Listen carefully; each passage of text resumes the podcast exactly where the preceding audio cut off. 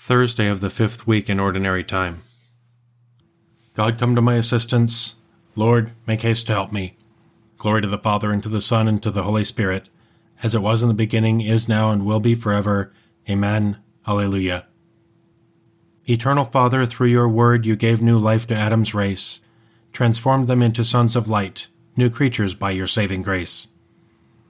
To you who stooped to sinful man we render homage and all praise to Father, Son, and Spirit blessed, whose gift to man is endless days. The word of the Lord is a strong shield for all who put their trust in him. As for God, his ways are perfect. The word of the Lord, purest gold. He indeed is the shield of all who make him their refuge. For who is God but the Lord? Who is a rock but our God? The God who girds me with strength and makes the path safe before me. My feet you made swift as the deer's, you have made me stand firm on the heights. You have trained my hands for battle, and my arms to bend the heavy bow. Glory to the Father, and to the Son, and to the Holy Spirit, as it was in the beginning, is now, and will be forever. Amen. The word of the Lord is a strong shield for all who put their trust in him. Your strong right hand has upheld me, Lord. You gave me your saving shield. You upheld me, trained me with care. You gave me freedom for my steps. My feet have never slipped. I pursued and overtook my foes, never turning back till they were slain. I smote them so they could not rise. They fell beneath my feet. You girded me with strength for battle. A reading from the letter to the Galatians. In the past, when you did not acknowledge God, you served as slaves to gods who are not really divine. Now that you have come to know God, or rather, have been known by Him, how can you return to those powerless, worthless, natural elements to which you seem willing to enslave yourselves once more? You even go so far as to keep the ceremonial observance of days and months, seasons and years. I fear for you. All my efforts with you may have been wasted. I beg you, brothers, to become like me as I became like you. Understand you have not done me any wrong. You are aware that it was a bodily ailment that first occasioned my bringing you the gospel. My physical condition was a challenge which you did not despise or brush aside in disgust. On the contrary, you took me to yourselves as an angel of God, even as if I had been Christ Jesus. What has happened to your open-hearted spirit? I can testify on your behalf that if it were possible you would have plucked out your eyes and given them to me. Have I become your enemy just because I tell you the truth? The people I have referred to are not courting your favor in any generous spirit. What they really want is to exclude you so that you may court their favor. It would be well for you to be courted for the right reasons at all times, and not only when I happen to be with you. You are my children, and you put me back in labor pains until Christ is formed in you.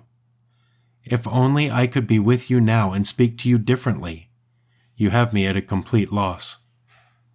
You who want to be subject to the law, tell me, do you know what the law has to say? There it is written that Abraham had two sons, one by the slave girl, the other by his freeborn wife.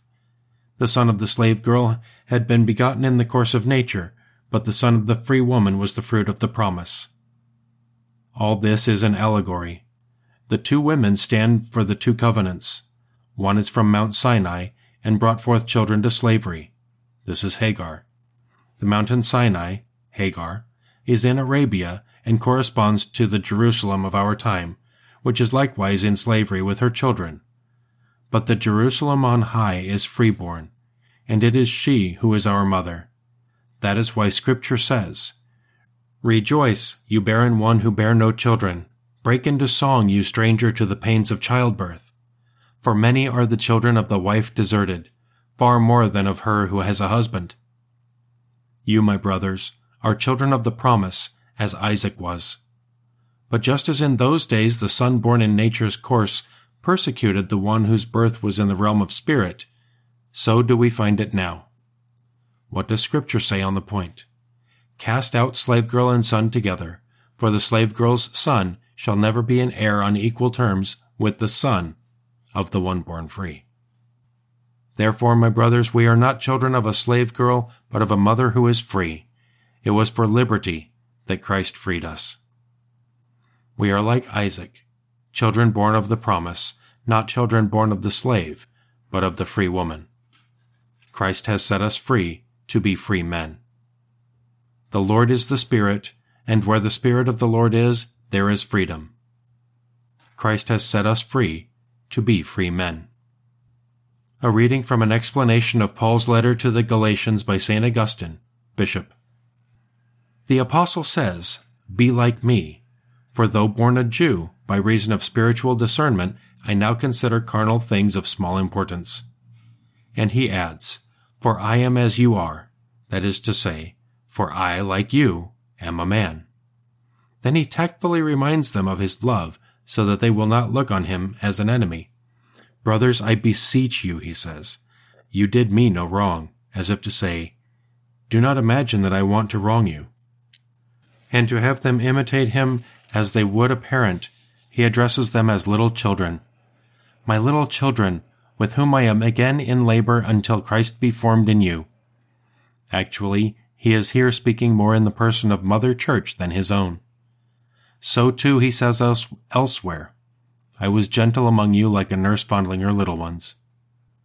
Christ is formed in the believer by faith of the inner man, called to the freedom that grace bestows, meek and gentle, not boasting of non-existent merits, but through grace making some beginning of merit. Hence he, he can be called my least one, by him who said, Inasmuch as you did the did it to the least of my brethren, you did it to me. Christ is formed in him who receives Christ's mold, who clings to him in spiritual love. By imitating him, he becomes, as far as is possible to his condition, what Christ is. John says, He who remains in Christ should walk as he did. Children are conceived in order to be formed in their mother's womb, and when they have been so formed, mothers are in travail to give them birth. We can thus understand Paul's word with whom I am in labor until Christ be formed in you. By labor we understand his anxiety for those with whom he is in travail, that they be born unto Christ. And he is again in labor when he sees them in danger of being led astray. These anxieties, which can be likened to the pangs of childbirth, will continue until they come to full age in Christ, so as not to be moved by every wind of doctrine. He is not therefore talking about the beginning of faith by which they were born, but of strong and perfect faith when he says, With whom I am again in labor until Christ be formed in you. He also refers elsewhere in different words to his being in labor when he says, There is the daily pressure upon me of my anxiety for all the churches. Who is weak and I am not weak? Who is made to fall and I am not indignant? Let us speak the truth in love, so that in all things we may grow into Christ who is our head. The path of the just is like the passage of the dawn. It grows from first light to the full splendor of day, so that in all things we may grow into Christ who is our head. Let us pray. Father, watch over your family and keep us safe in your care, for all our hope is in you. Grant this through our Lord Jesus Christ, your Son, who lives and reigns with you and the Holy Spirit, one God, forever and ever. Amen. Let us praise the Lord and give him thanks.